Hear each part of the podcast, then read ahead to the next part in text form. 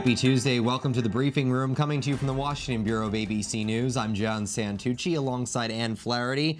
Busy week for you, Ann, and the yes. Transportation Agencies team here at ABC News because we are talking first and foremost about President Trump's 2020 proposed federal budget. A lot of interesting numbers in there. Let's dive into that yep. right here with you. And we're going to have Mary Alice Parks, our Deputy Political Director, joining us in just a minute. She's been up on Capitol Hill. But, Ann, let's just start here because there's so many different agencies that would be impacted here by the president's mm -hmm. budget. First and foremost, let's take a look there. A lot has to do with health care. When we talk about Medicare and Medicaid in the president's budget here, um, a, a real huge slice that's going to be coming here. So we know Medicare is that federal program provides health coverage if you are 65 and older or have a severe disability, no matter your income. Medicaid, state federal programs that provides health coverage if you have a very low income. So mm -hmm. what does this proposed budget do to those programs, Ann? Well, it's really interesting, John. I was just talking to people today who said, you know, yesterday we were hearing $865 billion cut over 10 years, which is a huge amount. Mm -hmm. um, and then I talked to somebody who, today who said, well, actually, I think they just kind of shifted some of the money to other pieces of the budget and so forth. I mean, th these are hard to, uh, to analyze within, mm -hmm. you know, 20 hours. But, but I think what's, what we're seeing is that Trump wants to rein in the spending on yeah. these these entitlement programs. He has he is actually saying that they're they won't be solvent unless mm -hmm. we mm-hmm. address some of the waste, fraud, and abuse. But when you talk to Democrats, they say, well, waste is in the eye of the beholder, right. um, and that uh, seniors will be scared if we uh, start chipping away at it. So I think this is actually more of a political issue. Mm -hmm. You know, and I was talking to somebody today who said none of this matters because none of it will become reality. Well, and that that's the sixty-four million dollar yeah. question right there. ABC's Mary Alice Parks up on Capitol Hill you have been talking to members about this, Mary Alice. I mean, I felt like yesterday when we were talking about um, a large piece of this, we had said it's dead on arrival. I, I think for every candidate right now that is running for President Trump's job, there is no way they see anything in terms of his cuts to uh, Americans' Medicare that he'll like. Right. I think that Ann hit the nail on the head that it's all about spin and rhetoric, where Republicans are using words like savings and cutting red tape. Democrats are using words like slashing sacred programs and gutting reliable, foundational social services that many Americans have come to rely on. And so we're hearing that sort of exchange of words getting really heated here on Capitol Hill, and obviously, like you said, already spilling over into the 2020 race. And another topic here that everyone is talking about um, is obviously further cuts the president wants to make uh, to the Department of Education. I mean, a huge number here, $7.1 billion in cuts. And, and Ann, let's start this with you because we know uh, his uh, Secretary of Education, Betsy DeVos, mm -hmm. um, very different than any of her predecessors, but that impact, what that will do to schools across the country, pretty significant. Mm -hmm. I mean, keep in mind that this was an agency or a, a department that um, re many Republicans said that they don't even want to exist. They don't like the idea of, of the federal government inside um, education budgets. They think it should be handed by the states. And President Trump said this, said this constantly on the mm -hmm. campaign trail, didn't want it. Why do we need it? Give it back to the states. So yeah, this right. cut certainly reflects that. Well, and what I think is interesting is that you have an $8.6 billion request for the wall, but a $7 billion cut from the education mm. department. Uh, the federal support of the Special Olympics was in there, after school programs for um, low-income kids. These are things that uh, the Trump administration said should be handled by local communities. One thing I did find really interesting in the education budget, uh, education proposal was that Betsy DeVos wants this idea of a tax credit. Uh, you can donate towards scholarships for private schools, mm -hmm. and you mm-hmm. would get a tax credit. Um, conservatives conservatives have actually come out and panned this idea because they don't like the idea of complicating the tax budget. So right. one of these proposals that's in the budget has already fallen flat. Wow. And let's throw that graphic uh, back up on screen. We're talking about the cuts here because uh, Mary Alice, one actually stood out to me, um, particularly when we think of some of the candidates that are running for the White House, Elizabeth Warren uh, in particular, uh, ending subsidized student loans and the Public Service Loan Forgiveness Program. We know that is something uh, that many uh, supporters of Elizabeth Warren in particular um, have championed her for. That's one of the causes that she's very passionate about. Um, have we heard from any of the 2020 candidates on these cuts? so far, Mary Alice? Yeah, you're exactly right. This stands in stark contrast to what we're hearing from Democrats and progressives. They have already been campaigning on this idea of debt free college, really expanding loans, trying to work at the debt and the student loans that, uh, that college kids already take on in this country, working with federal and state programs to try to bring down the cost of college. But you're right, across the board, we're looking at a Republican vision of a smaller federal government with tailored federal spending and then these very different lines from the from the Democrats that are running for president, where they're often looking for ways to expand federal funding in healthcare or the education space. And we have already heard from some of the 2020ers that some of those Democrats that are running that would like to take on the president, they're saying that this represents something fundamentally different from what the president campaigned on. You'll remember that back in 2016, you were there, John. He was yeah. often talking about how he would not cut Medicare or Medicaid and social social programming that some other Republicans have been eyeing in the past. And the Democrats are saying that this is a broken campaign promise represented in the budget. Well, Mary Alice, as we often say, there's often a tweet for that, and we happen to have found it. President tweeted in May of 2015, I was the first and only potential GOP candidate to state there will be no cuts to Social Security, Medicare, and Medicaid. Huckabee copied me. Uh, well, we got a problem there with this budget, Mary Alice, to say well, the least. and I, and I think it's important to look at some of the nitty gritty too. You know, Ann and I have been trading emails all morning trying to look at some of these policy proposals and really understand what they might mean. You know, when we listen to Republicans and the, and the acting director of OMB try to describe some of the cuts to Medicaid, he says it's not cuts, that, that it's restructuring. We're going to move money back to the states. But then you hear from the states that if it were limited block grants, it wouldn't let them be able to sort of swell their funding when they need, when people fall below the poverty line. Uh, so it's obviously not just how much money, but how exactly you can spend that money and right. what sort of policies you're defending with this budget. Well, one policy the president is certainly trying to defend is his push for a border wall. I mean, we talked about this for quite a while yesterday. If at first you fail, try, try again. And he certainly is trying again. 8.6 billion is what he's asking for. And reality check. Right. So I think the um, it's interesting because he wanted originally 5.6 billion for yeah. the border wall. He declares a national emergency. Uh-huh. We think that's going to get tied up in court. So he doubles so down. They. In fairness, yeah, so does the White House. They do, and and then they try to double down and say, well, let's you know put it in the, the budget request. I think what this this whole budget is is red meat to conservatives. It's a it's a, a talking point to the base to say, look, we're doing everything that we can. We're going to ask for 5,000 more border agents. We're going to ask for more ICE uh, to detain people people. Mm-hmm. It's just saying that we think that immigration is a priority. I do think it's worth noting that illegal immigration crossings aren't anywhere near what they were around the year 2000. Yeah. Uh, it was, I think it was at 1.6. Now it's at 400,000. Mm. We might be on track to reach 600,000 people illegally crossing. So, you know, whether or not it's a national emergency, eye of the beholder. Trump right. thinks it is, and he's doubling down in this budget. And Mary Alice, you know, one of the interesting things that I heard earlier today is Chuck Schumer uh, actually said he uh, hopes uh, Mitch McConnell would bring this budget onto the floor because he would like to see uh, how many Republicans would actually say they're in favor of this plan.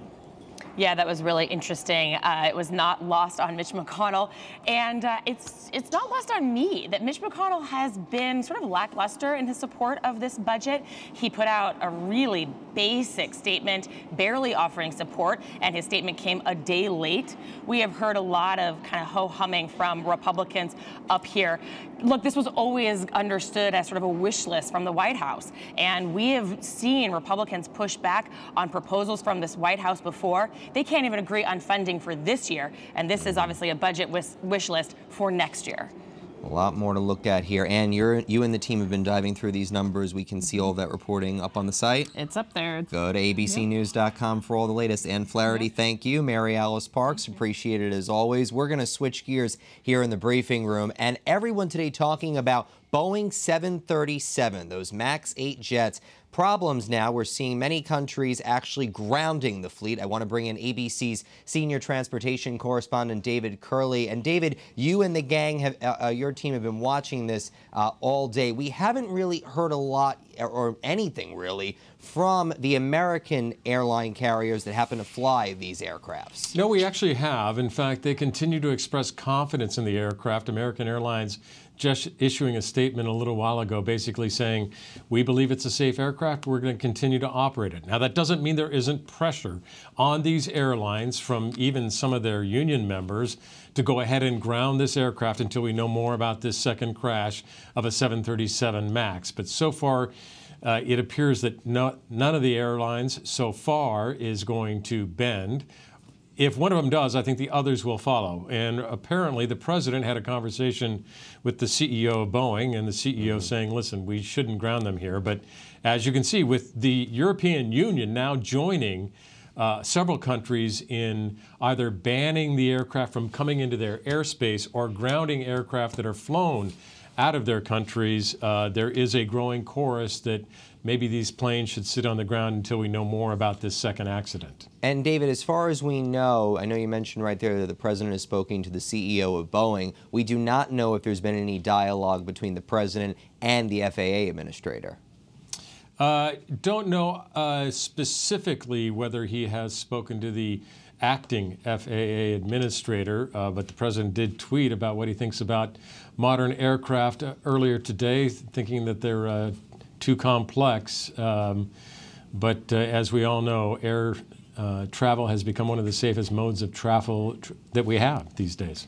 And, and, we heard earlier today, David, from our team up on Capitol Hill, uh, many members of Congress uh, weighing in right now on these aircrafts. Let's take a listen to that. The 737 MAX 8 should be immediately grounded until the FAA can assure us that they are safe well, I think out of an abundance of caution and frankly common sense, it makes sense to ground aircraft that's been involved in uh, two very tragic accidents in uh, only six months. I'll leave that to FAA. I mean, I'm, I'm, we have very competent people. Leave it up to the experts. Okay, so David, I'm a passenger. I'm flying. I'm taking a trip soon. Uh, uh, I'm using uh, one of uh, these carriers that happens to still fly these aircrafts. Totally reasonable for somebody to be scared right now based on what they're seeing and the reaction uh, from other countries uh, banning any of these aircrafts over their airspace or for any of them to fly, period, for certain airlines. What are my options, though, if I am a passenger on an upcoming flight? Can I get out? If you have a refundable ticket, absolutely you can get out. Uh, if you have a non-refundable ticket, it might be a little bit of a problem. Listen, the, the concern is obvious. When we all first heard about this second crash, four and a half months apart, these two crashes, and a plane that's been in service for basically a year and a half, yes, the 737 is the most popular plane in the world, this version the fastest selling ever. But of course, there are concerns about the aircraft. Uh, the problem is the FAA said yesterday in issuing a notification it makes decisions based on evidence. And there's no evidence that these two crashes are linked. In fact, there's evidence that the first crash may have been bad maintenance and pilot error not the aircraft necessarily, although Boeing had a new safety system in it that a lot of pilots didn't know about. So if you take that out, then we have the second crash, and we really don't know much of anything. And one thing we haven't talked about mm-hmm. is that we have a correspondent on the ground in Ethiopia, Matt Gutman, who spoke yep. to the chief investigator for Ethiopia, who said they're going to, they've had the boxes now, the black boxes, for 36 hours. And this individual told uh, our reporter that they're going to wait until they finish the investigation at the debris field for another two or three days wow. before they read out the boxes. Now that's that violates all international protocols or at least normal behavior. Well, that, well, that, well that's question though, David. What is a normal protocol? How quickly would they review those? Instantly, well, as soon as they find almost them? Almost as immediately as you can get it to a lab. You basically, okay. if you find it, you, you send it to a lab and get it read out. You run the field investigation and the lab investigation at the same time. Right. If there is something wrong with this jet and Ethiopia is going to sit on those boxes for another three days, and we don't find out for another three days that there's something wrong with these jets, mm-hmm. And we didn't ground them, mm-hmm. that's not good. No, not good at all. The other thing not good, I was just looking uh, right before we started. Uh, Boeing stock currently down uh, 23 points, almost 6% uh, for the company since trading started this morning. We'll keep an eye on it. David Kerley, much appreciated, sir. You bet. Thank you. Switching gears, uh, the other story that I, am fascinated by this one today. Uh, if you apply to college, uh, you know, we know how that goes. You have to do your SAT, you have to write that essay, your personal story, uh, or mom and dad can just cut a check. I want to bring in ABC's Aaron Katersky, uh, who's been watching this crazy story with us all day. Uh, Aaron, so about 50 individuals here uh, trying to get their children into college, but didn't stay up late, didn't write write those essays, didn't go through the packets that you have to send off. Uh, they just cut a check. They were part of what federal prosecutors, John, called the catalog of wealth and privilege that simply bought a spot for their kid in Georgetown or Yale or USC or Wake Forest.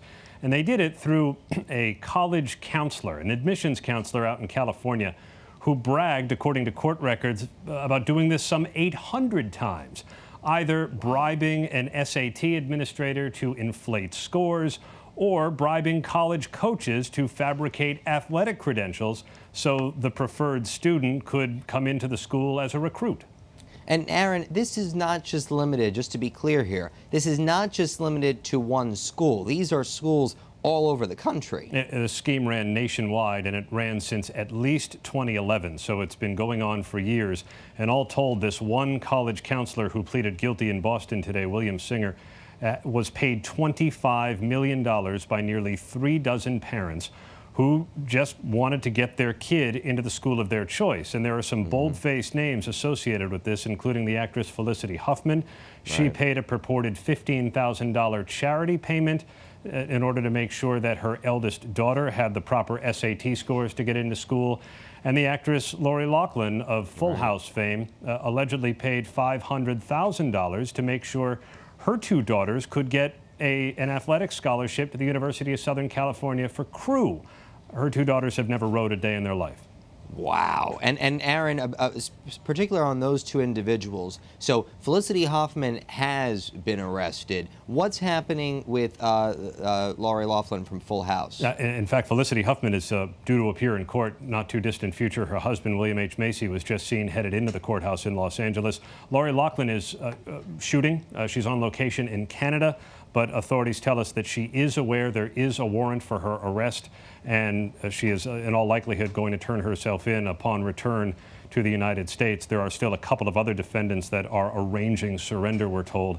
But the 50 people that are charged mm -hmm. do not include the students. In many cases, John, the authorities said the students were not aware of what their parents did wow. in order to secure a spot in school. And Aaron, what kind of penalty here are these parents looking at? I, I, I, can't imagine it's going to be very much, I mean, it, depending on how the cases are adjudicated and, and how they're charged, but uh, there's a possibility, I suppose, of prison time, but Felicity Huffman's probably not going to jail over this. In all likelihood, fines, probation, something like that. There's an open question about whether the students ever would be charged if they were found to know what their parents did, or whether the schools might move to try wow. and kick them out or, or invalidate their degree somehow because uh, some of these students have already graduated. Um, the, the, students, though, so far have not been charged, and the schools mm-hmm. were portrayed as victims, yeah. uh, not knowing what was going on behind the scenes. Well, and, and that's the question, right? I mean, the schools here, you know, if, if they really did not know about it, would be quite striking. Have we heard anything from these schools yet? I mean, the, the, list of schools, you've got Yale, Stanford, University of Texas, USC, Georgetown, not far from our bureau here. Nobody was paying to get into Syracuse where I went, but be that so, as it may. Hey, nobody went to Hofstra either, Aaron. Uh, I don't know why. The the, uh, the, the the schools, even if they didn't know, certainly came to find out as these charging documents dropped this morning out of Boston, and the dominoes quickly started to fall once the schools read the list of coaches. And already we've heard from Wake Forest and the University of Texas and UCLA, among others, that they are placing certain coaches on administrative leave. I think it's striking that these were not football coaches or basketball coaches, but in some sports that don't tend to get a lot of public attention, like crew or sailing or tennis, and these coaches were bribed, in some cases, $400,000. A, uh, a former coach at, at Yale to put a student on her women's soccer team, even though the student had never played soccer before.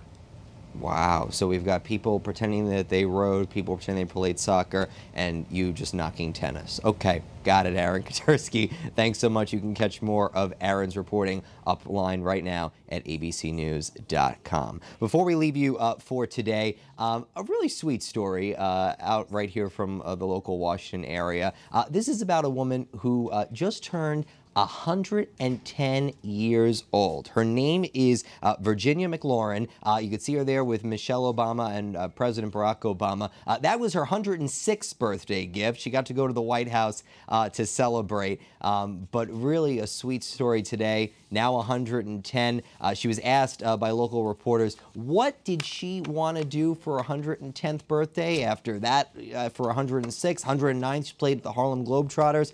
Apparently for 110, she just wants to go to TGI Fridays for her birthday. Very sweet story. Um, but I'm going to backtrack a little bit because uh, we have a guest joining us. Let's go up to Capitol Hill. ABC's Mary Alice Parks uh, is there. Mary Alice, you're there uh, with Senator Elizabeth Warren. Okay. Yes, I am. You were talking earlier about that deadly plane crash in Ethiopia, and I wanted to talk to Senator Warren. Thank you for doing this. You put out a pretty big statement first thing this morning calling for the FAA to ground those new 737s. Mm-hmm. And I was struck by the fact that that went in direct contradiction to the FAA that said that they don't have any evidence these planes are unsafe. Why go out there ahead of the, the FAA, the experts in the field? So the whole point is to say to the FAA, look, we've had two plane crashes in less than six months. The FAA itself has said, gee, there are some updates coming for the software. Nobody knows the cause of these crashes. China, Australia, the United Kingdom, several other countries have said, whoa, until we have more information, let's just keep these planes on the ground until we get information about why these crashes occurred. You know, what's supposed to come first is the safety of people who are flying in those airplanes, the American public, not the profits of Boeing. But do you not, well, I want to ask you about that in a 2nd mm-hmm. but do you not trust the, the experts then? If, if, I was struck by Brian Schatz, who is one of your Democratic colleagues. He's a ranking member on the Science and Technology and Transportation Committee, and he said that we should trust the experts. The FAA are the experts in the field. So, look, my view is the FAA has not yet ruled one way or the other. The question is, whether or not you want to err on the side of protecting the flying public, that's what the United Kingdom is doing, that's what China is doing, that's what Australia, that's what several other countries are doing. Err on the side of protecting the flying public until you know for sure what happened. Or if you want to say, hey, keep flying, what could possibly go wrong? Mm-hmm. We've seen what can go wrong. There have been two crashes in less than six months of these planes, and the FAA itself has said there are going to have to be changes. You, you mentioned Boeing's profits, and in your statement, you specifically mentioned the administration's relationship with Saudi Arabia. Mm-hmm. You seem to be implying that the administration might be trying to protect Boeing. Is that what you think is well, going on here? That's sure what we watched last time, right? Where the administration said, notwithstanding the very bad behavior of Saudi Arabia in killing uh, journalists who lived in the United States, uh, that no, they didn't want to put in jeopardy a sale that Boeing had pending with Saudi Arabia. Profits are not the very first responsibility. The first responsibility is the safety and security of the people of the United States. So for me, I just want to be sure this is not about protecting Boeing's profits. This is about protecting people who get on those airplanes and count on the fact that they're going to be safe. Well, I have you. Any response to the Boston federal prosecutors that laid out these big charges, an operation dubbed Varsity Blues, this largest ever college admissions cheating scam? It's really been rocking our airwaves. Everyone's talking about it. This is just stunning. I mean, the notion that people thought they could keep cheating like this and build this, evidently, built this huge cheating network in order for the children of the rich and the powerful to make it into fancy schools. You know, to me, it's just one more example of how the rich and powerful know how to take care of their own, and everybody else just gets left behind. I think that's wrong. Joe Biden might enter the race in just a few weeks. There were firefighters that were chanting, Run, Joe, run today. Mm-hmm. What do you think? How does he change the race? Any advice for him? You know, look, I think it's terrific if that's what Joe Biden decides he wants to do. He has to make a very personal decision here. What's exciting to me right now is how many Democrats are out there because they've got good ideas about how we make changes in this country. Everybody looks around and says, you know, this is a government, hmm, a Congress that's working great for the rich and the powerful, works great for giant drug companies, works great for giant oil companies. It's just not working for the rest of America. And uh, I like to see Democrats who are talking about how we can make those changes. So it sounds like you welcome him in the race? Absolutely. Okay, well, Senator Warren, thank you for taking the time. I You really bet. appreciate you joining us see you. on the briefing room. Thank you. you. John? Mary Alice, thank you. Thank you, Senator. Appreciate it. That is going to do it for us here in the briefing room for this Tuesday edition. Make sure to download the ABC News app for any news anytime. I'm John Santucci in Washington. You're watching ABC News.